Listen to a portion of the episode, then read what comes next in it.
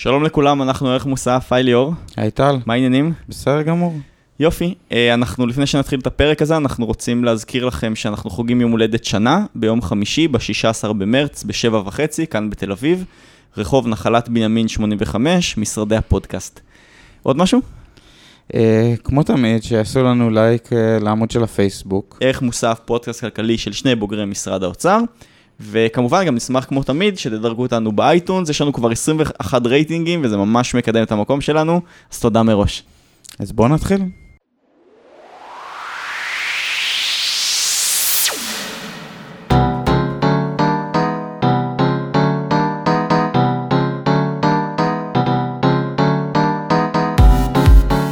שלום וברוכים הבאים לערך מוסף, פודקאסט כלכלי של שני בוגרי משרד האוצר, ליאור תבורי וטל וולפסון. שלום ליאור. שלום טל. מה העניינים? אין תלונות. נהדר. שלום תומר לוטן. שלום לכם. מה שלומך? מצוין, תודה רבה. תומר לוטן, מנכ"ל המרכז להעצמת האזרח. נכון. איזה שם מפוצץ. כן, אה, אני כבר מרגיש מועצם. כן. האמת שהשם הזה הוא, אה, יש פה עכשיו סיפור היסטורי, אבל אה, אני רק אגיד שבניינטיז, המילה העצמה הייתה מאוד מאוד פופולרית, והמרכז שהוקם לפני הרבה מאוד שנים אימץ אותה. היום בדיעבד אני חושב שהייתי בוחר לנו שם אחר. הבנתי. טוב, אבל כבר אה, אתה ממלא את התפקיד הזה שנתיים? כמעט שלוש. שלוש, וואו. כן. זהו, ושומעים אותו הרבה בכותרות, הוא מקבל הרבה בולטות, כך אני מרגיש, גם בתקשורת וגם במסדרונות הממשלה. והפרק היום יעסוק על, אה, אה, על נושא של לא רק תכנון מדיניות, אלא ביצוע מדיניות, נכון? זה, זה הכותרת שנבחר לו. כן, בעצם... ורגע, רגע, שנייה. ואני חושב שאתה, תומר, עם הפעילות הזאת שאתם עושים, אתם אה, מאוד הסטתם את תשומת הלב, לא רק של השיח הציבורי, אלא גם של אנשים מתוך הממשלה, לנושא הזה של ביצוע. בעצם מה שרציתי להגיד זה שאנחנו כל הזמן מתעסקים פה בפודקאסט במה המדיניות הנכונה, איך בוחרים את המדיניות הנכונה, ואיזה מדיניות היא לא נכונה ו- ואסור וצריך להימנע ממנה. אבל אנחנו בכלל לא מדברים על השלב החשוב, שהוא הביצוע של אותה מדיניות שנבחרה, בין אם טובה ובין אם לא טובה. ועל זה רצינו לדבר היום uh, עם תומר, שתומר יספר לנו שנייה מה הוא עושה, ואתם תבינו מיד איך זה מתחבר. אז זהו, לפני שנעביר רק את המיקרופון לתומר, באמת במובן הזה הפרק הזה הוא די uh, מיוחד, כי אנחנו יוצאים קצת מעולם הכלכלה. ועושים עוד zoom out, תמיד אנחנו אומרים בפרקים אנחנו עושים zoom out, נכון? יש את השוטף של התקשורת, בואו נעשה zoom out, נראה איך הכלכלנים חושבים, או איך ממשלה עובד. עכשיו עושים zoom out שני, כדי לראות מה קורה אחרי שה product שלנו בתור כלכלנים, שהוא בסוף החלטת ממשלה או הצעת חוק, מה קורה איתה ואיך היא משנה את החיים בפועל שלנו. אמ, אז תומר, איך, איך הגעת לזה בכלל? האמת שהסיפור של יישום אצלי תקוע מאוד חזק בבטן או בראש או בלב, לא יודע איך, לא יודע איך למקם את זה, אבל uh, האמת שהוא התחיל אצלי כשעבדתי בממשלה. עבדתי במשך למעלה משלוש שנים במשרד החינוך, כיועץ בכיר של שרת החינוך יולי תמיר, ממשלת אולמר דאז. ובאמת, בחוויה שלי אז, שאני חושב שמובילה גם את הפעילות שלנו היום, היא כמה קשה להוציא אל הפועל. כלומר, דווקא אותה, אותה תקופה במשרד החינוך הייתה תקופה שפוליסי היה יופי. כלומר, ידענו בדיוק מה אנחנו רוצים לעשות. אה, גם יולי תמיר, שעבדתי איתה, וגם עוד לפני זה, אה, היינו מאוד מגובשים בתחומי החינוך. ידענו בדיוק מה, איפה אנחנו רוצים לעשות שינויים, ואיזה אזורים צריך לטפל בהם, ואחרי גם הרבה שנים של פעילות בכנסת, ואז אתה פוגש את משרד החינוך ופוגש את המגזר הציבורי ומבין כמה קשה להוציא אל הפועל. זה באמת מה שאתה אומר, כי באמת אתה היית במשרד החינוך במקום שהוא בראש הפירמידה, במקום שבו חושבים על כל, כל התוכניות ומגבשים את כל הרעיונות. ודווקא גם משרד החינוך הוא משרד שעל פניו יש לו המון יכולת ביצוע.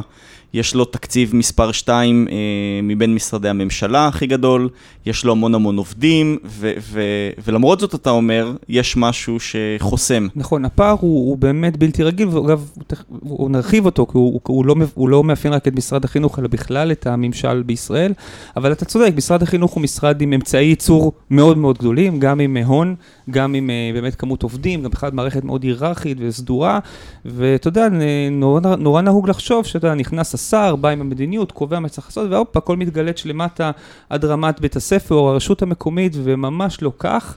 אתה, כשאתה נמצא שם, אתה מגלה כמה צנרת. יש בדרך אגב, צנרת זו מילה שאנחנו אומרים הרבה מאוד במרכז להעצמת האזרח. ו... מגדלים שרברבים. כן, האמת היא שזה זה, זה סיפור מצחיק, אבל הרבה פעמים, או, או, או היו פעמים, שבהם הציגו אותי, כשעבדתי במשרד החינוך, הייתי יועץ שרה, אבל הציגו אותי בתור האינסטלטור של השרה. כי באמת, מה, שעשיתי רוב הזמן, ואגב, הרבה יועצי שרים ומנכ"לים עושים היום, זה פשוט עבודת אינסטלציה. אה, של ריצה בתוך, ה, נקרא לזה, נבחי ה, הפעילות של המגזר הציבורי, ב, ב, ב, ודוחפים, כמו עם פומפה, כן, דוחפים קדימה את הפוליסי קדימה, כדי שהיא תהפוך ממצב של רעיון או החלטה למצב של שינוי מציאות, ושם מצויים חסמים מאוד מאוד גדולים ורבים. אוקיי, אז מה, מה, סיימת את התפקיד במשרד החינוך, וזו הפעם הראשונה שבעצם נחשפת ל, לעולם הזה.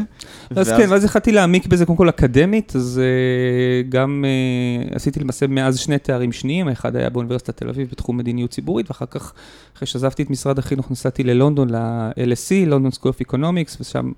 Uh, למדתי ממשל והרבה הרבה התעסקות ב-case studies ובדרך שלומדים באנגליה, שהיא מאוד שונה מפה. אז ככה העצמתי את הצד, נקרא לזה, האקדמי של הסיפור. אה, וראית את הוואקום שיש בישראל בנושא הזה? זה נותן, זאת אומרת, זה נותן הזדמנות טובה להסתכל אה, על הפרספקטיבה הישראלית אה, וללמוד ממנה על, ה, על הבעיות והכשלים, אבל גם, אבל גם על ההזדמנויות. כלומר, אגב, אחד הדברים שעשיתי אחרי שחזרתי לארץ מלונדון היה להקים ארגון אחר, לא המרכז להעצמת האזרח, הוא נקרא מע"ש, אה, ייתכן וחלק מהמאזינים מכירים את הארגון הזה, זה ארגון שעוסק בהתחדשות ההון האנושי בשירות הציבורי. איך גורמים לדור צעיר של משרתי ציבור להיכנס אה, לתוך המערכת, שאגב זה אחד הבעיות או אחד החסמים בטיפול של, אה, נקרא לזה, בבעיות המגזר הציבורי בכלל. וכשהייתי באנגליה אפשר לראות את זה. שאם הזכרת כבר את מס, אני ממש אהבתי את הסיכום שנה שלכם של מה עשינו.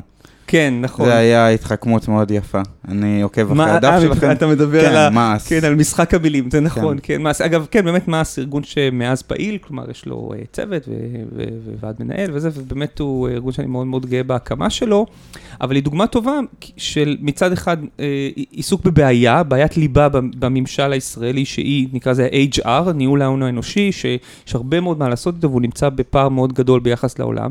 ומצד שני, good news, שזה שבישראל יש דור צעיר, מצוין, איכותי, מקצועי, שמאוד רוצה להשתלב בשירות הציבורי, אפילו במוטיבציות יותר גבוהות ממקומות אחרים בעולם, והפער הזה הוא פער שניסיתי עם ההקמה של מאס להתמודד איתו, ויש לזה גם כמה סיפורי הצלחה מעניינים. אוקיי, okay, בוא נשים רגע את ה-HR בצד, את כל ה, אה, את הנושאים האלה, ונדבר על הצנרת בכללותה. אה, אבל לפני שצוללים, אני חייב לשאול אותך, זה, זה הרי די יומרני לבוא ולומר שאנחנו רוצים לשפר את שיטת, שאתה רוצה לשפר את שיטת הממשל, או הדרך שבו הממשל עובד, כי אנחנו יודעים שלא רק בארץ, אלא גם בעולם, ממשלות הם גופים גדולים ואיטיים, ואולי זה משהו טבעי. זאת אומרת, באופן טבעי הסקטור העסקי רץ, והסקטור הציבורי לוקח לו זמן, בגלל, בגלל אולי סיבות מובנות, ל- לעשות את מה שהוא עושה. אז אולי אתה נלחם במשהו ש... זה טבעו? שאי אפשר לשנות אותו. אה, אז קודם כל, אני, זה נכון שלכאורה זאת משימה מאוד יומרנית, אה, אבל אני חייב להגיד משהו, אה, הסיפור של תפקוד, אני אומר תפקוד הממשל ולא שיטת הממשל, כי בדרך כלל שאומרים נכון, שיטת נכון, הממשל, זה מתבל, אנחנו מתבלבלים. נשיאות וכאלה דברים. כן, עוסקים בזה יותר בעניינים משטריים דמוקרטיים, אז אנחנו נקפיד על המילה תפקוד הממשל, או... או יעילות או, אולי? או, או אפקטיביות, תכף אולי נזכיר את המילה הזאת יותר.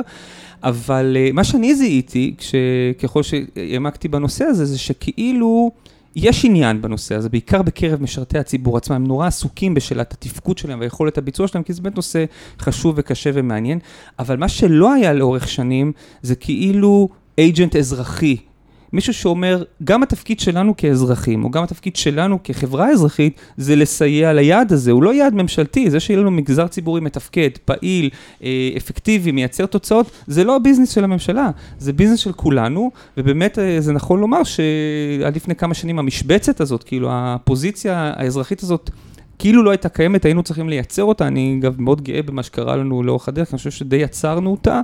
אני חושב שאני שמעתי עליכם פעם ראשונה, המוח שלי תמיד עובד באופן אוטומטי לחשוב אולי אידיאולוגית כל איזה ארגון אזרחי, כי יש כאלה שהם יותר מצד שמאל אומרים בוא, לא יודע, נקדם אה, זכויות אדם וליברליזם, ומצד ימין אומרים בוא נקדם את ההתנחלויות, אה, לא יודע, סתם דוגמה, ו, ואף גוף אזרחי לא אומר, אני רוצה שהממשל יתפקד בצורה טובה יותר. זאת אומרת, אני מת, מת, מתמקד בצנרת, נכון. ו, ופחות בתוכן. אני מדייק במה שאני אומר? זאת אומרת, אתה- פחות, אתה פחות. אכפת לכם במה עובר בצנרת? אתה מדייק מאוד, אנחנו כשבעצם בנינו את ה... אה, נקרא לזה תיאוריית השינוי, או האסטרטגיה הנוכחית של המרכז, אה, קיבלנו החלטה כמעט, איך אני אגיד, כמעט... אה, ממש טכנוקרטית, הייתי אומר. זאת אומרת, באופ, שבאופן קטגורי אנחנו לא מתעסקים בממד הנורמטיבי של הפוליסי.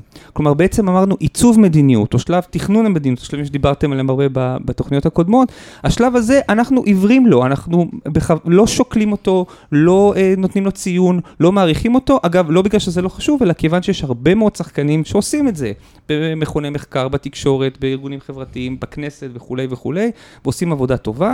מה שחסר, וחסר בצורה דרמטית, זה מישהו שיסתכל על אזור הביצוע. אחרי שכבר הוחלט, ואחרי שכבר שברנו את הראש, ואחרי שכבר התקבלה המדיניות, מה קרה איתה? ואגב, הסיבה שלא מתעסקים ביישום, יש כמה סיבות מאוד מאוד ברורות למה לא מתעסקים ציבורית ביישום. למה? הסיבה הראשונה היא שזה מאוד מהנה ומאוד קל לשהות באזור התכנון. וצריך להודות על האמת, זה קל. זאת אומרת, נייר, ניירות המדיניות, ואני, אני, סליחה על הביטוי, אבל ניירות מדיניות יש בישראל כמו זבל. הם נערמים על שולחנות הממשלה והכנסת ונכתבים על ידי אנשים מצוינים מכל הכיוונים. אה, נורא כיף לשהות בהם, אתה עושה מחקרים מן העולם, ואתה משווה, ואתה כותב, הנייר סופג הכל, ואתה אתה מתרחק רגע מהמערכת על שלל, שלל בעיותיה, ומרשה לעצמך לכתוב הרבה דברים. אגב, זה מעניין שאתה הולך לבתי ספר למדיניות ציבורית בישראל, עדיין זה תוצר העל שלהם. זאת אומרת, בוגר בית ספר למדיניות ציבורית בישראל, אגב, לא רק בישראל, התוצר העל שלו כסטודנט זה נייר מדיניות. ובעצם, אה, אה, ובעצם כשאתה חושב על זה, זאת עצירה בעצם במחצית הדרך, כי המד... הסיפור של השינוי עולם או שינוי מציאות מתחיל הרבה, או לפחות אה, באותה מידה, גם אחרי שהפוליסי יתקבל. זה מעניין, זה מע- לוקח אותי למקום אחר, גם לדעתי איך שהציבור בישראל מתייחס באופן כללי לפוליטיקה. אתה רואה שהרבה פעמים אנשים שמצליחים בפוליטיקה, הם אנשים שאולי יש להם את הרעיונות, אבל הם לאו דווקא יש להם איזה קבלות או, או קבלות ביצועיות אני אגיד לך אה, אפילו יותר, מאחוריהם. יותר מזה, זה קצת קשור לנושא אחר, אבל שאנחנו גם מדברים עליו הרבה, תראה, הכנסת שלנו, שאנחנו כציבור שוהים בה המון, כי אנחנו רואים המון את המליאה, אנחנו חיים את הכנסת, כותרות רבות יוצאות מהכנסת, הכנסת היא גוף שלא מטפל ביישום כמעט בכלל, כלומר, 90 ומשהו אחוז מפעילות הכנסת זאת חקיקה. שמייצרת את הפוליסי הבא, לפעמים על נושאים חשובים, לפעמים על נושאים שטותיים, ותסלחו לי על ביטוי דבילים לחלוטין. בעוד שמה קרה שנייה אחרי שהחוק עובר, או מה קורה עם תפקידה הדרמטי של הכנסת כמפקחת על הממשלה, כאמור, שאמורה לבדוק אותה, התפקיד הזה נזנח. תחשבו מתי בפעם האחרונה... כציבור, כאזרח, כפעילים חברתיים, לא משנה כמי, נתנו ציון לחבר כנסת על עבודת הפיקוח המצוינת שהוא עושה. זה מעולם. לא יקרה, אנחנו הרי שוקלים אותם לפי חקיקות ולפי רעיונות ולפי כותרות בעיתונים על הצעות חוק, ולכן אנחנו, כאילו הצוואר הציבורי שלנו כמעט באופן אה, סיסטמטי מוטה לאזור עיצוב המדיניות ולא ליישום. אבל יש עוד סיבה. אז אמרת יש שלוש סיבות כן. למה אנחנו נוטים להתמקד בתכנון ולא בביצוע. אז אחד, נכון. אתה אומר זה קל יותר. נכון, זה קל, זה נעים יותר. שתיים? זה... שתיים, אזור היישום הוא משעמם. כאילו צריך להגיד את האמת, אה, אה, איס- אזור היישום זה אזור שבו אתה מתחיל לדבר על מכרזים, תקנים, התקשרויות, ועדות. זאת אומרת, זה הדבר הכי לא סקסי שיש. ממש. אני בממשלה, אני יכול עכשיו לעשות איזה תוכנית של צדק חברתי ולצמצם פערים, ואני מקבל כותרות מאוד יפות, אבל בסוף כשיש לך איזה חוברת של 100 עמודים של מכרז, ואתה רוצה לייעל אותה, אתה אומר, כן, אני אתן לך דוגמה ממש מלפני שבועיים, אנחנו הוצאנו דוח אה, מוניטור, תכף אולי נגיד מה זה מוניטור, דוח מעקב ביצועים, אחרי הסכם המ- שחתמה עליו הממשלה, האוצר, עם ההסתדרות בנושא קליטת עובדי קבלן אה, במגזר הציבורי. נושא שאני חושב שרבים בחברה האזרחית ובציבור חושבים שהוא נושא מאוד מאוד חשוב. עכשיו, יש סיכוי מאוד גבוה שנוכל לנהל שיחות סלון ושיחות פייסבוק וככה, ונגיד כמה זה חשוב, ונצעק, ונלך אפילו לעשות פעילות אקטיביסטית סביב העניין הזה. אבל כשאנחנו בדקנו את הדוח ראינו שהבעיות, איפה שיש בה, יש מקומות עם הרבה מאוד הצלחות, אבל הבעיות יושבות על איזה ניטי גריטי, על כל מיני פרטים, אתה יודע, אה, צריך להוציא פטור ממכרז במשרד המשפטים לעובדי כתף מול כתף, והוא נתקע בנציבות וככה וככה, או, או שהרשויות המקומיות לא גמרו את המיפוי באיזה נושא, כאילו בסוף אזור היישום הוא אזור של פרטים קטנים, פרטים לפעמים נורא נורא משעממים, הם כמעט אה, טכניים בעיסוק שלהם, ולכן אה, יש משהו משעמם במעבר מעולם העיצוב מדיניות לעולם היישום מדיניות שאני חושב שמרחיק הרבה מאוד אנשים ממנו. ומה מה הסיבה השלישית, או ש... יש עוד סיבה. הסיבה השלישית היא שזה אזור לא שקוף. כלומר, בניגוד לאזור ביצוע, יצירת המדיניות זה אזור שיש בו שיתופי ציבור, ואזור שיש בו ועדות כנסת, אתה יכול לגשת ולהיכנס ל- ל- ולהשתתף בהם ולהביע את דעתך וכולי וכולי, זה אזור כאילו נגיש. ולעומת זאת, אזור, אזור היישום הוא אזור שאתה יודע, עכשיו עברה החלטת הממשלה ויש בה איזה סעיף אה, שמונה שנוגע לאיזה ועדה שצריכה לקום, עכשיו זה נכנס לאיזה חדר, יושבים בו פקידים, אנחנו לא יודעים מי הם, אין לנו היכרות איתם, הם לא אנשי ציבור, אנחנו לא פוגשים אותם בפייסבוק, אנחנו לא אה, פוגשים אותם בטוויטר, והם שם, ושם מתבצעת העבודה, ואין לנו כאילו, אין לנו גישה אליה. וכשאין לך גישה למשהו, מטבע הדברים הוא כאילו לא תחת הסקופ שלך, ולכן גם הפע, פערי הנגישות והשקיפות בין שני העולמות האלה, לדעתי מייצרים ריחוק ציבורי מה, מהנושא של אז יישום. אתה אומר באופן, אני מסכם אה, סיכום ביניים, אמרנו שבאופן טבעי השיח הציבורי ומה שמעניין אזרחים זה תחום התכנון. כי זה כביכול קל יותר, כי זה מעניין יותר, וכי זה שקוף יותר. נכון. נכון? נכון. עכשיו, בוא, בוא תשכנע אותנו אבל במספרים. זאת אומרת, עד עכשיו דיברנו, ב... אה, אתה נורא משכנע במה שאתה אומר, אבל בוא תוכיח לי, לנו, שהמצב בישראל הוא לא טוב. אז תשמע, אתה רואה זה, את זה? זה באמת דבר מדהים, אני חייב לספר לכם, אני עושה הרבה הרצאות ומפגשים וזה, וכשאני הולך לכל הרצאה אני עושה תרגיל. התרגיל הוא שאני מבקש מהנוכחים בחדר אה, להציע הצעה, החלטה, יוזמה, פרויקט, תוכנית, שחייבים, ש, שצריך לבצע אותה בישראל. ואז אני רושם על הלוח את הדוגמאות, אני עושה את זה כמעט תמיד, ואני חייב להגיד לכם ש-80% מהמקרים, 80-85% מהרעיונות שאני שומע מהציבור, נגיד את זה ככה, הם רעיונות שכשאתה בודק אותם אחורה, אתה מגלה שכבר יש עליהם החלטות וחוקים. לא גדל. שהם נידונו, שיש עליהם החלטות. ופה זה באמת מביא אותי למספרים, כי המספרים הם באמת uh, מדהימים. בישראל מתקבלות הרבה מאוד החלטות ציבוריות. הרבה מה זה הרבה? אז בואו נחלק את זה במהירות לכמה רמות. יש את החוקים, כן, חוקים שעברו קריאה שלישית בכנסת, זה כאילו רמת ה... נקרא לזה רמת ההחלטה הגבוהה ביותר. חוקים עוברים בישראל בסדר גודל של בערך 120-130 חוקים בשנה. זה מספר לא גבוה, אבל הוא גם לא נמוך. אה, אבל החלק היותר מעניין זה החלטות ממשלה. אה, אני מקווה שמאזינים כל מכירים את זה. שבוע הממשלה מתכנסת ביום ראשון בבוקר. בדיוק, זו התמונה- התמונה המפורסמת של השרים עולים במדרגות, נכנסים לישיבת ממשלה ושם מתקבלות החלטות. כמה החלטות מתקבלות בישיבות ממשלה? המספר הוא פנומנלי. אנחנו מדברים על סדר גודל של בערך אלף החלטות בשנה.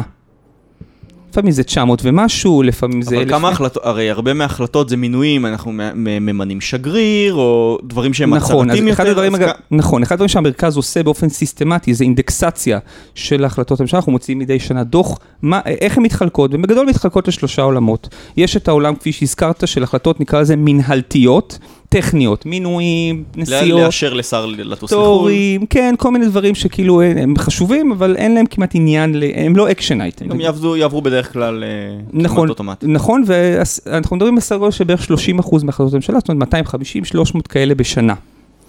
הנתח השני שגם הולך וגדל עם השנים זה החלטות של ועדת שרים לענייני חקיקה, ש- שקולה להחלטת ממשלה, ב, ב, נקרא לזה בפורמליות שלה, ואנחנו מדברים על כמעט 40% מההחלטות, כלומר סדר גודל של 350-400 החלטות ממשלה בשנה, הם רק החלטות של תומכים או לא תומכים בחקיקה פרטית בכנסת, אבל אחרי שאתה מנקה את הדבר הזה, אתה נשאר עם משהו כמו 200, 50, 300 החלטות. אגב, בשנה, בשנת 2016 המספר הזה עמד על 350 בדיוק, המספר הכי גבוה ever, של החלטות ביצועיות. כלומר, מדי שנה מתקבלות מאות החלטות בישראל, רק בישיבות ממשלה, שהן החלטות ביצועיות. מה זה ביצועיות? תקציב, רגולציה, עבודת מטה, הפעלת תוכנית, הקצאות לרשויות מקומיות, שינויים בכוח אדם, כלומר החלטות של דברים משמעותיים שצריכים לקרות במגזר שגם הציבורי. הם, נוסיף, הם תוצר של תהליך ממשלתי מאוד ארוך. כל החלטה כזאת היא יכולה להיות תוצאה של תהליך של שנתיים, שחמישה משרדי ממשלה דיברו אחד עם השני, והחליטו על אה, תקציב עם משרד האוצר וכולי, ובסוף אתה אומר יש משהו כמו 360 החלטות כאלה. נכון, כן, עכשיו, זה לא, זה לא החלטות שהממשלה התעוררה בבוקר והחליטה משהו. זה ממש יש עבודה, לכתוב הצעת מחליטים, זה עבודה מפרכת בפני עצמה, יצא לי לעשות את זה כמה פעמים, בטח גם לך. נכון. אמ, וזה כאילו, אתה בא, האמת, זה קצת מצחיק לומר את זה היום, אבל אתה בא לזה עם איזושהי יראת קודש כזאת, של כאילו, אני עכשיו כותב את המילים, בזאת אנחנו מחליטים, כאילו, ש... כאילו הח- החברי הממשלה, כאילו אמרו את זה בעצמם, ואתה מכניס להם מילים לפה, וזה ממש... גורם לך להרגיש זה, אבל בסוף, תומר יספר לנו, חלק גדול מזה בכלל לא, לא מתבצע. ודרך אגב, בוא נוסיף גם שיש הרבה מתח. כשאתה מגיע עם uh, הצעת מחליטים לממשלה, אתה נכנס לחדר, ואתה יודע, בסוף יש דיון ששרים יכולים לשאול שאלות. אתה מנסה להכין את עצמך כמה שיותר מהר, ולא בטוח שזה עובר, ולא בטוח שזה יעבור כמו שאתה רוצה. אז- הניסיון שלי זה תמיד היה די מכור מראש, ותמיד התכוננתי לשאלות הכי כאילו טריקיות בעולם, ואף אחד לא שאל שום דבר ענייני, כאילו, אבל... אז אני יכול להגיד לך שזה לא, לא. תמיד ככה, אבל uh, מה שאנחנו רוצים לבטא באמת, ש, ששלב התכנון, כמו שאתה אומר, הוא קל, אבל בתור אנשים שעסקו בתכנון, הוא דווקא נורא לא ברור, ואנחנו מגיעים לאיזה משוכה אני, אגיד ש... אפילו, אני אגיד אפילו יותר מזה, הוא מצוין. כלומר, יש איזו נטייה ציבורית בישראל לחשוב שקבלת החלטות פה היא על הפנים, ואין אסטרטגיה ואין כלום. זה פשוט לא נכון. כלומר, ש... זה, זה, זה, זה, בוא, זה היה נכון לומר את זה לפני נגיד עשור. לפני עשור, שאתה היית, אם נקרא החלטות ממשלה מ-2004, 2005, 2006, אנחנו נגלה באמת החלטות מאוד קצרות, כמעט כמו צטלה מפאיניקי כזה של 2-3 שורות של הממשלה מסכמת. בעשור האחרון קפיצת מדרגה דרמטית. ביכולות התכנון של הממשלה, זה מתבטא אגב במה שנקרא מעגל התכנון הממשלתי, בכתיבת ספר תוכניות העבודה של הממשלה, אגב, אחד כזה התפרסם כן, ממש השבוע, השבוע. אה, בהקמה של יחידות תכנון ואסטרטגיה בכל אחד ממשרדי הממשלה, וגם בין השאר בעבודת מטה הרבה הרבה הרבה יותר מוצלחת, רצינית ומקצועית. בהחלטות ממשלה, מאשר uh, היו בעבר. אני באמת, מז... אני באמת מזמין את, המז... את המאזינים שלנו לפתוח החלטות ממשלה ולקרוא אותם ולגלות מסמכים רציניים, עמוקים, מפורטים, שלא רק אומרים מה צריך לעשות, אלא הרבה פעמים גם מי צריך לעשות, כמה כסף, באיזה לוחות זמנים. החלטות ממשלה בישראל הן מרשימות, באמת, אני אומר את זה בלי טיפה של ציניות. אני, אני מציע רגע שנחזיר את הדיון למסלול שהיינו בו, כי התחלת לשכנע אותנו שהמצב בישראל הוא לא טוב, אמרת, תראו, ממשלה מקבלת אלף החלטות בשנה, ואנחנו... מתוכם ביצועיות 350. כן, ו... ו... אז בוא תספר לנו מה קורה עם ה-350 האלה. אוקיי, אז קודם כל, לא, לא אומר שהמצב הוא לא טוב, אבל הוא בהחלט, הוא בהחלט אה, אפשר לשפר אותו מאוד מאוד מאוד, כי הנושא של הפער בין ההחלטה לבין הביצוע, הוא בעצם אזור הבעיה שלנו. זאת אומרת, לפני שאני ארד לפרטים, צריך להגיד שאם אתם שואלים אותי מהי בעיית הליבה שלנו, נקרא לזה בישראל, או יותר מזה, בממשל הישראלי, היא בסופו של דבר היכולת של המגזר הציבורי להוציא לפועל, לתפקד ולהפוך את הפוליסי למציאות. הרי, ואני רוצה להגיד על זה עוד משפט, עוד לפני שאני ארד לפרטים, כי, כי בסוף זה הרעיון הדמוקרטי בעיניי של משילות, כן? המילה משילות היא קצת מילה שעברה פה abuse לאורך השנים, אבל בסוף הרי... זה, זה, המ- זה, זה, מעגל, זה מעגל הערך של הדמוקרטיה, אתה רוצה להצביע למפלגות או לנבחרים כדי שיקבלו החלטות, כדי שההחלטות האלה בסוף ישפיעו לנו על החיים. אם ההחלטות האלה נשארו כאות מתה או לא קרה איתם כלום, משהו מאוד עמוק במבנה הדמוקרטי נפגע, וזה קצת חוזר לשאלה שלך קודם על מה התפקיד של המרכז, או המיקום שלנו ביחס לשמאל ימין פוליטי או משהו כזה. בסוף, הטענה שלנו היא שממשל מתפקד, ממשל איכותי, ממשל אפקטיבי, הוא עוצמה דמוקרטית אה, או ערך דמוקרטי עליון. האם אתה מרגיש שאתם אה, נלחמים במישהו בתהליך הזה? כי כביכול נשמע שכולם בעד זה שהממשלה, אם היא מקבלת החלטות, אז שההחלטות האלה יבוצעו. אז, אז למה זה לא קורה כן, בעצם? אז תראה, אז קודם כל, אז יש לזה כמה תשובות. קודם כל, באמת, אה, יש קושי בביצוע. קודם כל, אה, הפער בין תכנון לבין ביצוע קיים אצל כולנו, כן? תחשבו אפילו על החיים שלנו עצמנו, ברור. גם אני לא מבצע את כל מה שתכננתי בעצמי, המשפחה שלי, אז זה בסדר. הנקודה היא כמה רחוק הפער הזה, ומה הסיבות העיקריות שלו, והאם הן סיבות מבניות, או נקרא לזה פתולוגיות שאפשר לפתור אותן. ובישראל, אה, אני חושב שיש, אה, אה, אנחנו מתאפיינים במגזר ציבור, ציבורי שיש בו סדרה של בעיות יסוד שפוגעות ביכולת שלנו לבצע. עכשיו אני צריך לפרט אותם? אה, לפני זה, עדיין כן. תשכנע אותנו למה לדעתך בהשוואה בינלאומית המצב פה פחות טוב. אז קודם כל יש סדרה של מדדים בינלאומיים שמציבה את ישראל באיזה מין מקום, נקרא לזה אמצע, אמצע אפילו אמצע נמוך לעיתים, בכל מיני מדדים של אפקטיביות. מה למשל? אה, יש אה, מדד מפורסם של, אגב, יש המחקר הכי טוב שאני ראיתי על זה לאחרונה, מחקר שעשה מומי דהן, אה, מהאוניברסיטה העברית, שבעצם לקח סדרה של מדדי אפקטיביות אה, שחלקם מקורם בבנק העולמי וחלקם אה, מקורם אה, אה, ב-OECD ועוד מספר מקורות אחרים שמנסים בעצם לייצר תמונת מצב של scaling בתוך ה-OECD, איפה נמצאת ישראל ביחס אה, למדדי אפקטיביות שונים. אה, נראה לי שדיברנו עם אה, מומי דהן על זה בפרק שהיינו בכנס קיסריה. נכון, הוא הציג את זה, נכון, נכון, זה, זה, באמת, כן. זה באמת מחקר מופתי, לדעתי מאוד מעניין, אגב, הוא מלמד המון המון דברים ושובר כמה מוסכמות, אבל מה שבטוח הוא שבאמת בסופו של דבר, נקודת המוצא היא, כשאתה מסתכל איפה ישראל נמצאת, אז היא, נגיד, ממש, נקרא לזה ממש במקום טוב באמצע. כלומר, היא לא מהמדינות הגרועות מאוד באפקטיביות שלהן, ומצד שני, היא לא מצטיינת כפי שהיא יכולה להיות. ויש עוד דבר שחשוב לומר, אנחנו הרבה מדברים פה על החלטות ממשלה, החלטות ממשלה זה יצור שלא קיים במדינות אחרות. כלומר, החלטת ממשלה... במובן שאנחנו מכירים אותה, כאילו cabinet decision או משהו כזה, הוא יצור, ש... הוא יצור uh, שמאפיין כמעט רק את ישראל. שהוא בטח לא מתקבל גם אחת לשבוע. בטח יש ממש החלטות לא, קבינט נכון, אחת ו- לשנה או שנתיים, אבל נכון, לא... והסיבות בגדול לזה. הן בכלל לא קשורות לבני המגזר הציבורי, יותר קשורות לפוליטיקה, העובדה שהקואליציה שלנו מורכבת משש, שבע, חמש, שש, שבע מפלגות שצריכות אה, להתכנס ביניהם ולהגיע להסכמות, אז החלטת ממשלה היא אחד הכלים שדרכו אה, אה, פוליטיקה מייצרת הסכמות. אה, ברוב המדינות האחרות, כשאתה בודק... אה, אה, decision או policy היא מתבטאת או ברפורמה משרדית עצמה או ב-legislation, כלומר בחקיקה. במקרה שלנו זה מאוד מאוד מיוחד, מצד שני, יש לזה גם הרבה יתרונות במובן של מעקב ובקרה, כי זה נותן לנו את היכולת לקחת ממש action items אחרי action items אחרי action items מדי שבוע ולבדוק אותם. ועוד משפט אחרון, שהוא אני חושב שבו ישראל היא, היא, היא, היא, היא, היא אולי מתבטא ה, הכשל הגדול, או הפער הגדול ביותר, הוא באמת בנושא של מעקב ובקרה. כלומר, עוד לפני הדיון על החסם, החסם הזה והחסם הזה, והאם יש לנו יותר משפטיזציה או פחות משפטיזציה, או יותר בעיות רכש או פחות בעיות HR, שזה אפשר לדבר על זה, יש לנו לפני הכל בעיה ב-level הראשון ביותר, והוא האם אנחנו קודם כל בודקים את עצמנו לאחור בצורה שיטתית. מהו המכניזם הממשלתי, הציבורי, שבעצם מסתכל אחורה על החלטות ובוחן אותם? למעשה אין כזה זאת בישראל. אומרת, לא, בכלל אף אחד לפני שקמתם לא הסתכל על הדבר הזה. ממש לא, אף אחד.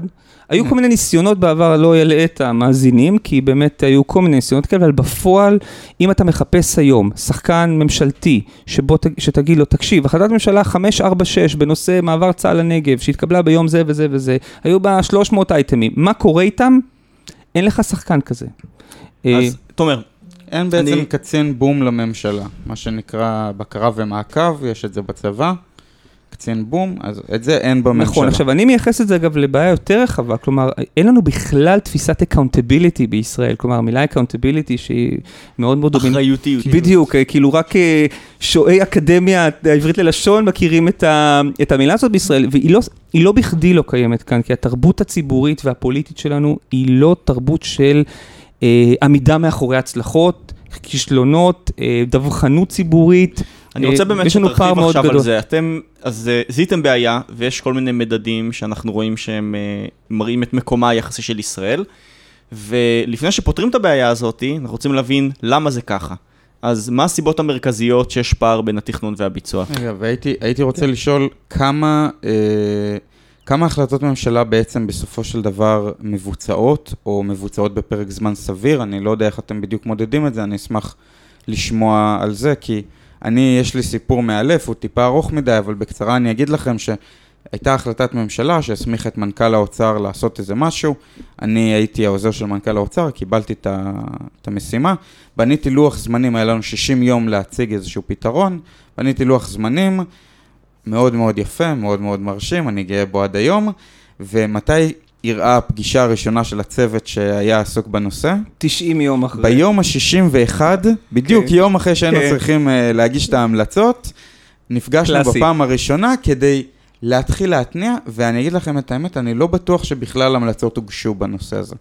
אז אולי נתחיל דווקא באמת במספרים, ו- ו- וקצת לבאס אתכם כדי להגיד שאני לא אתן פה כל כך מספרים. אה, והסיבה לזה היא שהיכולת... אתה יודע שכלכלנים מסתכלים על העולם במספרים, אני יודע, מה לעשות, אני מדען מדינה, אני לא כלכלן, אז, נוח לי ללכת למקום האיכותני, אבל- זאת, נקודה משמעותית, כי בעצם כשאתה רוצה לשאול האם החלטת ממשלה מבוצעת או לא, אתה צריך להפעיל כמה כלים כדי, זאת אומרת, זה לא, זה לא שאלת כן ולא. אתן לך דוגמה, אם החלטת ממשלה מכילה 20 סעיפים, וזה בדרך כלל המצב, וחמישה מהם בוצעו במלואם ובזמן, וחמישה לא בוצעו בכלל ומתו, ושלושה בדרך, ושניים התעכבו, וארבעה אה, נתקעו. האם היא מבוצעת? זאת שאלה נורמטיבית פרשנית שצריך לייחס אותה להחלטה הספציפית. אנחנו עושים את זה, תכף אני אגיד על זה ברור, משהו. גם יכול להיות שחמשת הסעיפים שכן בוצעו הם הרלוונטיים ביותר, והשאר הם תומכים. בדיוק, זאת אומרת, ויש פה עוד שאלה של מה, מהות הסעיפים, כלומר, אה, אה, האם אה, עצם, אולי הסעיף הראשון הוא החשוב ביותר והמהותי, כלומר, הדיון על החלטה, האם החלטה בוצעה או לא בוצעה, היא נורא, היא, באמת שאלה מאוד קשה, אנחנו שוברים את הראש, במרכז כמעט כל יום על החלטות שאנחנו מוצאים, כדי לתת לה במרכאות את הציון הזה. אה, הפתרון שאגב אה, מצאנו אה, כדי לנסות, לנסות לתת מענה בסוף לשאלה הזאת, הוא לנסות ולפרק כל החלטה לממש action items, לסעיפים. כלומר, שאני נותן היום תמונת מצב של החלטה, כתוצר של המרכז להעצמת האזרח, אנחנו לא נגיד אף פעם בוצעה או לא בוצעה, אלא נספק מה שמכונה בשפת המרכז dashboard, לוח מחוונים שכולל את כל סעיפי ההחלטה והציון ו- ו- ותמונת מצב או רמזור נקרא לזה, אדום, צהוב וירוק, על כל אחת מהם. נגיד למאזינים איך הם יכולים אה, לגשת לזה, פשוט לחפש בגוגל, המרכז להעצמת האזרח, ודרך כן, האתר שלכם. הכי- ה- ה- ה- הדרך לעשות את זה ולראות את כל התוצרים שלנו, אגב, נמצאים באתר של המרכז להעצמת האזרח, תחת פרויקט שנקרא המוניטור. המוניטור הוא בעצם פרויקט שלנו, הפרויקט האזרחי שלנו לביצוע ומעקב, ניטור ופיקוח על ביצוע החלטות ממשלה, ואפשר להיכנס לעמוד הזה, לבחור החלטות לפי נושא, לפי משרד, לפי כל עניין, אה, ולקבל תמונת מצב של הסטטוס העדכני של ההחלטות האלה מבחינת ביצוע. ולגבי השאלה של ליאור, אז מתוך ה-360 אה, החלטות שהתקבלו, כמה מהם אתם מגדירים שבוצעו בצורה אוקיי, טובה? אז, אז, אז כדי לתת תשובה סכמטית, שהיא עדיין לא תשובה, היא כאמור, אני אומר את זה עם לא הסתייגות, אנחנו אומרים בערך כך, משהו כמו בין 15 ל-20 אחוז מההחלטות שמתקבלות בכלל, הן החלטות שמתו, כלומר מתו, מתו, כלומר אף אחד לא עוסק בהן, הם נקברו, אין עיסוק בהן יותר. למעשה לא מבוצעות וגם לא יבוצעו, אוקיי? מחאו כפיים, הצטלמו כן, לעיתון. או משהו ולא קרה. בדרך, זה יכול להיות שיש איזו מחלוקת בין שני משרדי ממשלה שהרגה את זה, יכול להיות שהיה אמור להיות תקציב והוא לא התקבל, יכול להיות שהתחלפה ממשלה, יכול להיות אלף ואחת סיבות, אבל ההחלטות, כאילו, האות הזו, הנייר, הנייר הזה הפך להיות אה, אות אות מתה. בצד השני של הסקאלה יש בערך אותו שיעור, משהו כמו 15-20 אחוז של החלטות שנמצאות במצב של ביצוע מצוין.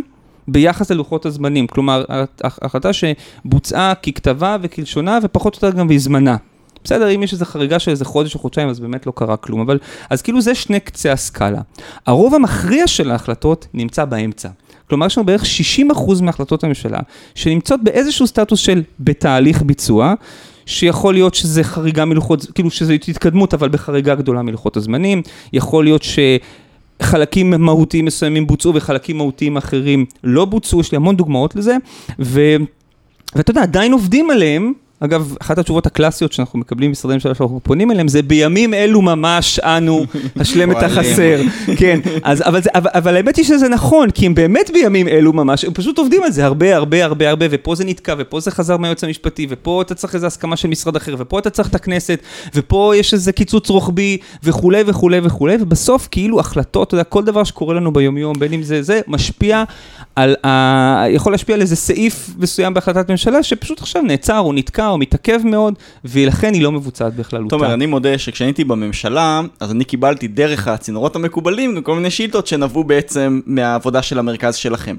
עכשיו, יש מצד אחד אבסורד, אבל מצד שני גם איזה נקודה אופטימית. האבסורד זה שבסוף שזה מגיע לפקידים במשרד ממשלתי מסוים, לא תמיד הם שולטים בזה. זאת אומרת, אתה, אתה מצביע על אולי אי ביצוע של החלטת ממשלה, אבל כשזה מגיע למישהו מהמשרד, הוא אומר, מה אני אעשה? היועץ המשפטי לא מאפשר לי לעשות את זה. איך אתם בעבודה שלכם גם מעצימים את פקידי הציבור, ולא רק אומרים, תראו, אין לכם יכולת, אלא יש דרך אחרת שבה זה כן יכול לעבוד. בסדר, אז אני, אענה על זה ואני רוצה להגיד רק משהו לפני, אתה באמת מאוד מאוד צודק במובן הזה שלעיתים, אפילו לעיתים קרובות מדי, הבעיה לא נמצאת אצל מי שהיה צריך לבצע את ההחלטה, כי אחד, אחד, אחד, אפרופו דיברנו על החסמים, אחד החסמים הכי גדולים, או אחד המאפיינים הכי גדולים של המגזר הציבורי בישראל הוא פערי הסמכות והאחריות. כלומר, מי שמוטלת עליו ההחלטה, הרבה פעמים לא מחזיק את אמצעי הייצור או את האמצעים הנדרשים כדי לבצע החלטה, הוא צריך את נציבות שירות המדינה, הוא צריך את החשב הכללי, הוא צריך יועמ"ש, הוא צריך הסכמות של משרדים אחרים, הוא צריך לבצע פעולה שמתוקף חוק הכנסת בכלל צריכה לאשר אותה, ועוד ועוד ועוד, ואז אתה רואה הרבה פעמים אה, פקידות שהיא נחושה והיא רוצה לבצע, אבל היא פוגשת אה, חסם אחרי חסם אחרי חסם, ואגב, זה גם גורם הרבה פעמים לפקידים עצמם אה, לפנות למרכז כדי שנעשה מוניטור על החלטות שחשובות להם, כי לעיתים זרקור ציבורי, ניטרלי, שנותן תמונת מצב, יכול להוות איזשהו זרז לקידום אה, מחלוקות או אה, חסמים או דברים שנתקעו. תגיד, אבל, אבל, אבל מלבד השקיפות או לשים זרקור על הנושא, איפה אתה חושב שעבודת הממשלה או הממשלה בישראל פועלת בצורה פחות טובה, שיכולה להשתנות כדי לשנות את המצב הזה? אוקיי, okay, אז יש, פה, יש איזה שלושה ארבעה אזורים שאני חושב שאפשר לסמן אותם כאזורים שהם, אה, אנחנו קוראים להם בשפה של המרכז פתולוגיות ממשל, כלומר ממש מחלות... אה, עמוקות בגוף עבודת הממשלה שמייצרות השפעת רוחב מאוד שלילית. האחד, אה, הוא, הוא, והזכרתי אותו קצת קודם, זה כל נושא ה-HR, כאילו נושא ההון האנושי. אנחנו רואים המון המון החלטות שיש בעיות באיוש תפקידים, מכרזים שהולכים לאט מדי, מילוי מקום. אה, בוא, אנחנו כבר לא בתפקיד, אז ליאור ואני יכולים להגיד זה מפורשות. כוח אדם בממשלה, בהרבה מקומות פשוט יש סטגנציה נוראית. אי אפשר נכון. להעביר עובד מתפקיד אחד לתפקיד אחר, אי אפשר לפטר עובדים שלא עושים שום דבר, אי אפשר לגייס עובדים טובים. המצב הזה הוא פשוט קטסטרופלי. נכון, צריך, צריך, צריך, צריך לומר שברקע מתקיימת רפורמה מאוד משמעותית בנציבות שירות המדינה, נכון. שווה יהיה להקדיש לה איזה אה, תוכנית אחרת מאוד מאוד מרתקת ומעניינת, שחלק מהבעיות בה ייפתרו לאורך זמן, אבל זה נכון, זאת אומרת, ואני גם עוזב רגע את הסימפטומים, בסוף התוצאה היא שבהרבה מאוד משימות ממשלתיות אין את, בסוף בקצה הדרך את, ה, את, ה, אה, את ההון האנושי המתאים כדי לבצע אותה. אוקיי, אז אחד, אחד זה הון אנושי. שתיים, זה כל עולם התקשרויות ורכש, כלומר אחת הצרות... מכרזים. מכרזים, כן, מכרזים במובן הרחב של המילה, כן, איך הממשלה צורכת שירות, איך הממשלה פונה לגוף חיצוני, התהליכים האלה איטיים נורא, בלתי מקצועיים בחלק גדול מאוד מהמשרדים, אה, המון המון דברים שבסוף צריכים לצאת באיזושהי התקשרות החוצה, או חצי החוצה, נתקעים מאלף ואחת סיבות. אז זה, זה משפחה שנייה. המשפחה השלישית היא נוגעת בנושא, בנושא מאוד מאוד גדול ורחב, וזה מחלוקות בין, אה, כאילו עבודה בין משרדית, בעיקר מחלוקות וסכסוכים בין משרדי ממשלה. צריך להזכיר, יש לנו 27 משרדי ממשלה, זה מספר פנומנלי, לא קיים באף מדינת OECD. הייתה עבודה במשרד האוצר ומשרד ראש הממשלה, שהגיעה למסקנה שהמספר האידיאלי, 12, זה 12 נראה לי, אולי קצת יותר, אני, אבל... אז זה... תן לי, תן לי אפילו להרחיב את זה, לא רק שהייתה עבודה כזאת, היא, התקב... היא נכנסה להסכמים הקואליציוניים של הממשלה הזאת, נכון. ועברה כהחלטת ממשלה. כלומר, הממשלה אה, שלנו אוקיי. מחויבת להקטין את עצמה, וההחלטה הזאת לא מיושמת, עוד, עוד אחת מהחלטות שאפשר להגיד שלא מיושמות כלל. אה, יש איזה צוות שעובד על זה, אבל, ו, ובאמת, אה, אין ספק, כל מי שמכיר ממשל או מבין ממשל בישראל, מבין שיש לנו הרבה יותר מדי משרדים, וזה לא סתם בגלל שהפוליטיקה היא עושה את זה, זה, זה באמת מכת מוות למגזר הציבורי, כי תחשוב שאתה עכשיו צריך לנהל החלטה או action item בהחלטה, ולטפל עם שלושה ארבעה משרדים במקביל, שחלקם אין להם שום uh, מהות קיומית אמיתית uh, נדרשת. וקיבלו איזה רבע סמכות, ואתה צריך לתכלל את כל זה, זה מזמין סכסוכים, מזמין מחלוקות, ודבר מעניין וחשוב לומר, אין מנגנון פתרון סכסוכים בממשלה שלנו, אפילו לא ראש הממשלה. ואז בגלל זה הרבה פעמים אה, החלטות ממשלה, או כל מיני תהליכים נתקעים, המון, כי אין מישהו שיכריע. המון, אתה יודע, דוגמה מאוד מאוד יפה לזה, אגב, שהיא דוגמת רוחב, זה מה שמכונה אה, תקנות משנה, כן? שחוק עובר בכנסת, ואז צריך... אה, שהשר צריך לתקן תקנות. הרבה פעמים כתוב, התקנה בהתייעצות עם משרד הרווחה, בהתייעצות עם משרד התחבורה, וההתייעצות הזאת יכולה לקחת גם 4 ו-5 ולפעמים גם 12 שנים, יש לנו המון דוגמאות לזה. כי המשרדים לא מסכימים. כי למשרד אחד יש אינטרס כזה, למשרד שני יש אינטרס כזה, שזה הרבה מאוד דוגמאות, ואז בעצם כאילו החוק לא, לא מיושם. אני חייב לתת אה, דוגמה יפה, הייתי תקופה קצרה במשרד ראש הממשלה. וכשהיו מחלוקות, אז uh, היו פעמים שמנכ"ל משרד ראש הממשלה קורא למנכ"לים של משרדים אחרים לבוא אליו לפתרון. מה קורה בדרך כלל בישיבות האלה? הן אפילו לא מתקיימות. לא מתקיימות, כן. כי ברגע שהמשרדים יודעים שיש גוף שהוא יחליט לטובת אחד או אחר, הם כבר יודעים מהר מאוד להגיע להבנות, והישיבות האלה פשוט... יותר מזה, לפעמים אפילו החלטות ממשלה שאתה, מי שיש לו עין כבר איכותית לקריאת החלטות ממשלה, מזהה שהם נולדו כדי לפתור מחלוקת שכבר למעשה... כבר קיימת, אפשר היה לפתור אותה פשוט בלדבר, נכון. אבל ההחלטה, ההחלטה מקימה צוות בין-משרדי בראשות ככה וככה וככה, אה, שאמורה לפתור, וזה באמת, זה, זה נשמע כמו דבר קטן וטכני, אבל זה, זה אחת זה אחד הבעיות הקשות. בעיה ענקית לאורכה ולרוחבה של הממשלה. ומה הנושא הרביעי? אמרת הון אנושי, רכש, מחלוקות בין משרדים. ומה שאפשר לקרוא לו אה, משפטיזציה, חשביזציה, או, או, או נקרא לזה פער בין, אה, בין, בין אה, סמכות ואחריות. המנכ"ל אומר, אני רוצה לקדם, אבל...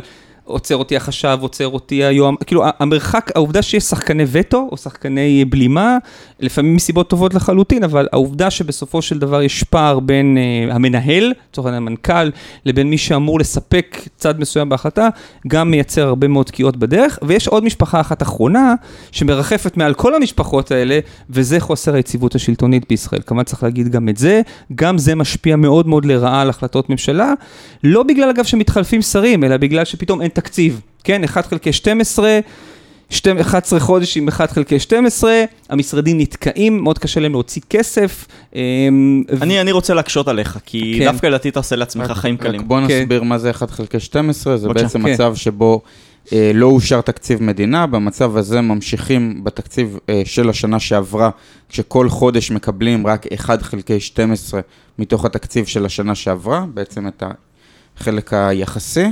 ובמצב הזה בעצם מי שהופך להיות uh, המומחה הגדול, הפוסק, הפוסק האחרון, כן.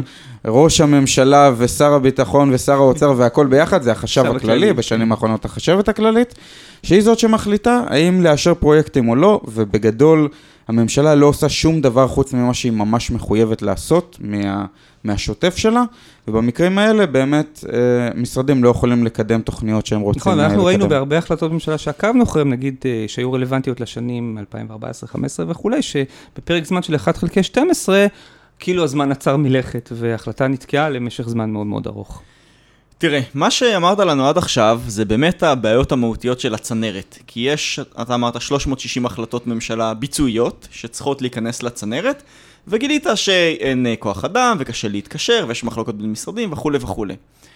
אבל ליאור ואני דיברנו על הנושא הזה בדיוק לפני הפגישה שלנו כאן, ו- ויש מרכיב של בכלל, למה אנחנו צריכים להגיע ל-360 החלטות? וכשאתה מסתכל על המערכת הפוליטית, אנחנו ככלכלנים מסתכלים על כל מער, על הרבה מערכות עם תמריצים. ואתה אומר, אולי יש כאן גם מערך תמריצים שגוי מראש כלפי הפוליטיקאים, כי פוליטיקאי יכול לבוא לקהל הבוחרים שלו ולומר, העברתי החלטת ממשלה, או הגשתי הצעת חוק. אז, אז אולי אנחנו צריכים ללכת עוד שלב, ומראש לא להתחיל עם 360, אלא אולי עם חצי מזה? וכאן אני רוצה, כן. אני רוצה גם לשאול אותך, לכוון אותך לשאלה, מה בעצם המטרה של המרכז? האם המטרה זה שיהיה פחות החלטות ממשלה? האם המטרה זה שיותר מהחלטות הממשלה יבוצע? או המטרה שהאזרח והתקשורת והחברי כנסת וכל מיני יוכלו לבוא לאותו שר שאומר אני העברתי החלטת ממשלה ולהגיד לו נחמד שהעברת החלטת ממשלה אבל אני ראיתי ב monitoring של המרכז להעצמת האזרח ש-20% מהחלטות הממשלה בכלל מתות לחלוטין. אז איפה בדיוק, איפה אתה מנסה יותר לכוון את הזרקור שלך, לאיזה חלק מתוך שלושת הפתרונות האפשריים האלה? אוקיי, okay, אז קודם כל לגבי החלק הראשון, אה, תראה, הרבה פעמים אני נשאל, לפעמים אנחנו אומרים, אני מספר, המרכז עושה מעקב אחרי החלטות ממשלה וזה, אז אנשים, אנשים אומרים לי, למה אתם בודקים את זה? עדיף שהחלטות לא יבוצעו. נכון. כן? אתם מכירים, הפוליטיקאים שלנו, והם כאלה ציניים. רק עושים נזק. כן, רק עושים נזק. למה אתם בכלל, אה, למה אתם בכלל כאילו גורמים לזה לקרות? ופה אני ממש לא מסכים. א', כי כפי שאמרנו קודם... זו עמדה מאוד צינית. תשמע, היא, היא, היא פוגשת, זה, זה, זה נכון, זאת אומרת, העמדה של המרכז, במובנים מסוימים, הפעילות של המרכז, היא נופלת על תקופה שבה אנחנו ציניים כלפי המערכת הציבורית, ומאוד קשה לשכנע בכוונות טובות, או אתה יודע, אני אספר יותר מזה, אפילו נורא קשה לנו לפעמים לתת, לדברר ציון טוב, כן? כשאנחנו רואים החלטת ממשלה שבוצעה היטב, אנחנו גם, גם לה רוצים לתת פידבק, והרבה פעמים קשה מאוד להעביר את זה בפילטרים של... תקשורת ופייסבוק וזה, ואנחנו גם עובדים על זה. אבל בחזרה לשאלה, אני אומר את זה, ואני אומר את זה בתור אחד שקרא, אני חושב, 4,000 החלטות ממשלה בשנים האחרונות. כל אחד וההובי שלו. בדיוק, אגב, תחביב מאוד מוזר, אני מאוד, מאוד, מאוד מנסה להרחיב את קבוצת, ה, קבוצת התמיכה שלי. אנחנו קוראים את הדוחות השוטפים של בנק ישראל כן, והאוצר, אז אתה מוזמן... כל אחד עם אה, הסריטה שלו. אבל, אבל אה, כשאתה קורא את ההחלטות, ואני מדבר על ביצועיות, כן? בסוף, אה, אתה חושב שהן החלטות טובות. ו- וחשובות. וזה נכון שאולי חלקם, יש איזה, יש, איזה, יש איזה אחוז מסוים, אחוז קטן, של החלטות שאתה אומר, אה, זה פוליטי, וזה הביאו כדי לרצות את השר ההוא ואת הצר ההוא, כדי שהוא יספר משהו לסקטור שלו, אבל זה באמת המיעוט. אני באמת מזמין את, את, את כל מי ששומע אותנו להוריד את האפליקציה שלנו, יש לנו אפליקציה של המרכז, היא נקראת EasyGov, יש לה כבר הרבה מאוד משתמשים, והיא מנגישה את כל החלטות הממשלה ואת כל החוקים בשפה כזאת פשוטה ונעימה, וזה זה אחלה אפליקציה. עכשיו, התגובה של אנשים שהם נכנסים לאיזיגו וקוראים החלטות ממשלה, היא בדרך כלל מורכבת משני משפטים. אחד, וואלה, לא ידעתי. כן, אפרופו אין לנו מושג שהחלטות עוברות. ושתיים, תשמע, החלטה טובה, הייתי רוצה שהיא תקרה.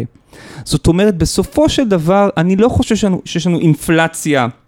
מוגזמת, זאת אומרת, נכון, יכול להיות שלא היינו, אולי אנחנו לא צריכים 350, ואולי אנחנו צריכים פחות, ואולי אנחנו צריכים שחלק מהדברים יסוכמו פשוט כפעילות שוטפת של המשרדים מבלי לעגן אותם בהחלטה כדי לנעוץ בה את כל העוגנים וכולי, אבל בסופו, בסופו של דבר, כשאתה בוחן מהותית, המערכת הציבורית מייצרת פה פוליסי חיובי ברובו. ואני חושב, וזה מתחבר לתפקיד של המרכז, שהתפקיד שלנו כאזרחים הוא לדאוג שפוליסי חיובי שיצא לדרך באמת יקרה. בסוף אנחנו רוצים שהחיים שלנו ישתנו. והמטרה בסוף הגדולה של המרכז מטרת העל היא להצליח לגרום לזה שהממשל, אפילו יש לנו סלוגן כזה, ממשל שעובד בשבילנו. זאת אומרת שהעבודה של הממשל תשרת אותנו, היא, ת, היא תתבטא בחיים שלנו ולא תישאר כאיזשהו סיפור פנימי, תהליכי שלא נגמר. ובזה אנחנו נבחנים. זה נכון שנקודות ה, ההשפעה הזה, או נקודות האימפקט הזה, הם, הם, הם, הם נקרא לזה בספקטרום רחב. אנחנו יכולים לפעמים לזהות את הפקק הקטן באיזו החלטה ספציפית שנתקע בגלל משהו. להעיר עליו בזרקור ולגרום לדברים לקרות. אנחנו יכולים לפעמים לזהות פתולוגיה שחוזרת על עצמה בסדרה ארוכה של החלטות ולהגיד, או, oh, יש פה בעיה עמוקה, בוא נציע לה פתרון.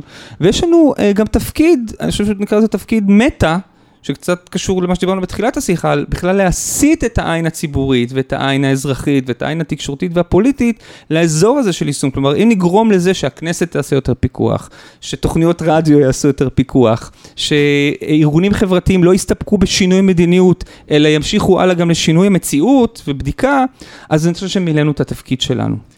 זה נורא מעניין, ובאמת, כאילו, אמרתי לך שאני עוקב כבר כמה שנים אחרי הפעילות, גם שלך וגם של המרכז, ורואים שגם איתרתם בעיה, גם מצאתם לה פתרונות, ואתם גם לא רק איזה think tank שכותב ניירות, אלא אתם ממש דוחפים אה, לכל מיני אה, אה, כיוונים שונים.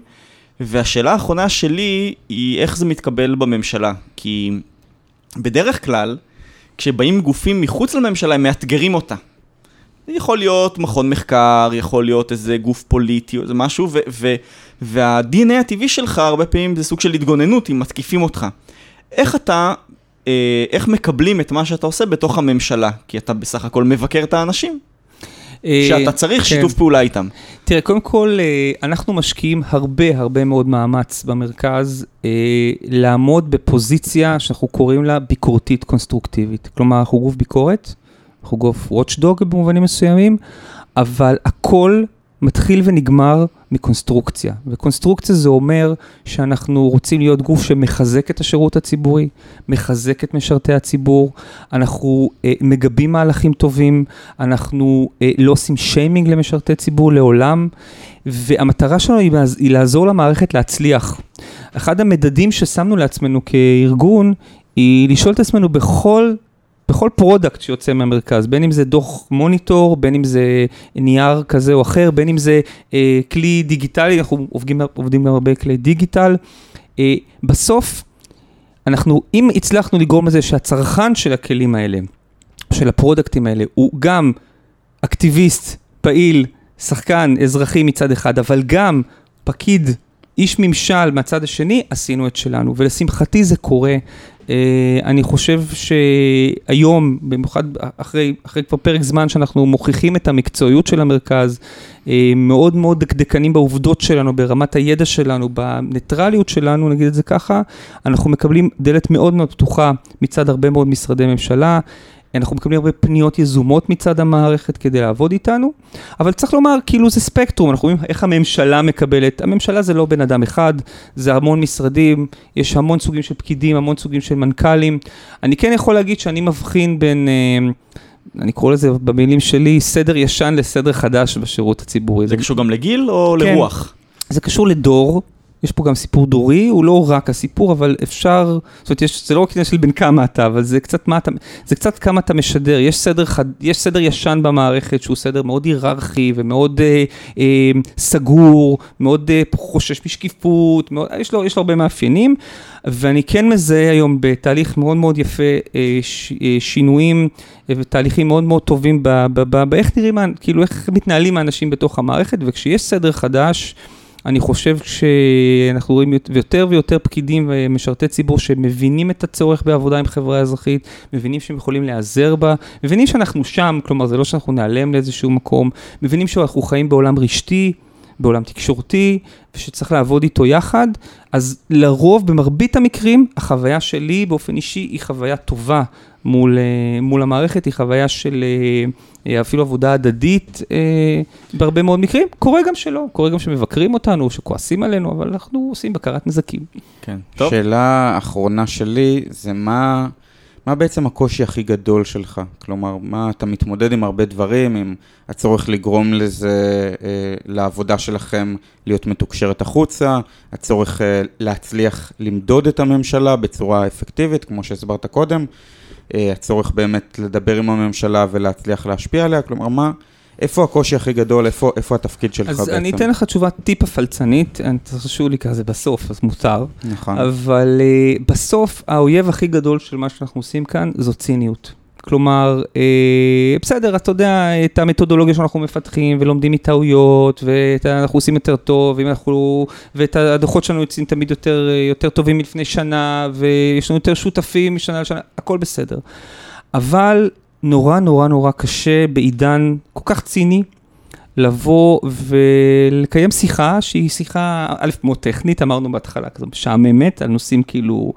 את- אתם תראו, כשאנחנו מוציאים, אה, אנחנו כותבים פוסט בפייסבוק, הוא אף פעם לא כזה עם שלושה סימני קריאה ופרצוף של שר מרוח באופן מביך, ו... וקשה לשכנע, גם ב... כאילו קשה הרבה פעמים, אה, זה לא עובר כל כך כמו... אה, כמו, כאילו, כשהיינו הולכים לכיוון ההפוך, שהוא כיוון הרבה יותר ביקורתי, ולזרוק, אה, אתה יודע, אה, רפש. תומר, אנחנו כן. באותה סירה, אתה יודע, אנחנו הרבה פעמים בעמוד פייסבוק של כן. הפודקאסט, כותבים על איזה משהו, אנחנו תמיד מנסים שהוא יהיה מנומק, עם נתונים וזה, אז זה לא מקבל... מקבלים שלושה לייקים. כן, כולם כן. מקבלים שלוש- 30 לייקים ולא 300 או יותר. זה נכון, תראה, בסוף, אה, אה, אני חושב שזה אתגר של הכול, כאילו זה קצת, אה, אני רגע יוצא מעולם הממשל ויוצא מעולם זה, בסוף אנחנו כאילו בקצת מין עידן של פוסט אמת וטה טה טה וכל העניין הזה, אז בסוף שאתה גוף שעושה data check, בסופו של דבר, אתה, אתה evidence based, אתה רוצה לכ, לכוון לעובדות, אתה עושה בדיקה, אתה מקצועי, אתה רציני, בסוף בתוך איזה רצף או גל שהוא גם ציני, גם הרבה פעמים אה, מבטל עובדות, אה, גם אה, חי מסיסמאות וזה, אז, אז, אז הרבה פעמים מאוד מאוד קשה להיות רציניים, וזה דעתי האתגר הכי גדול שלנו, כי איך אנחנו מצליחים להעמיד או, או אה, לכבוש יותר ויותר לבבות בעידן כל כך מורכב. טוב, תודה רבה תומר, תומר לוטן, מנכ"ל המרכז להעצמת האזרח, אני חושב שהייתה שיחה מצוינת.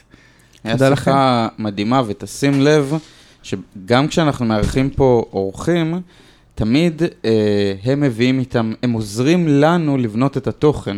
הפעם אני מרגיש שאנחנו היינו ממש כלי, רק הכוונו את תומר, ותומר פשוט לימד אותנו כל כך הרבה על איך הממשלה אה, מתפקדת ולא מתפקדת.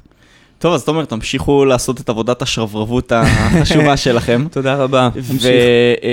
ואיך אפשר לקרוא ולעקוב אחריכם?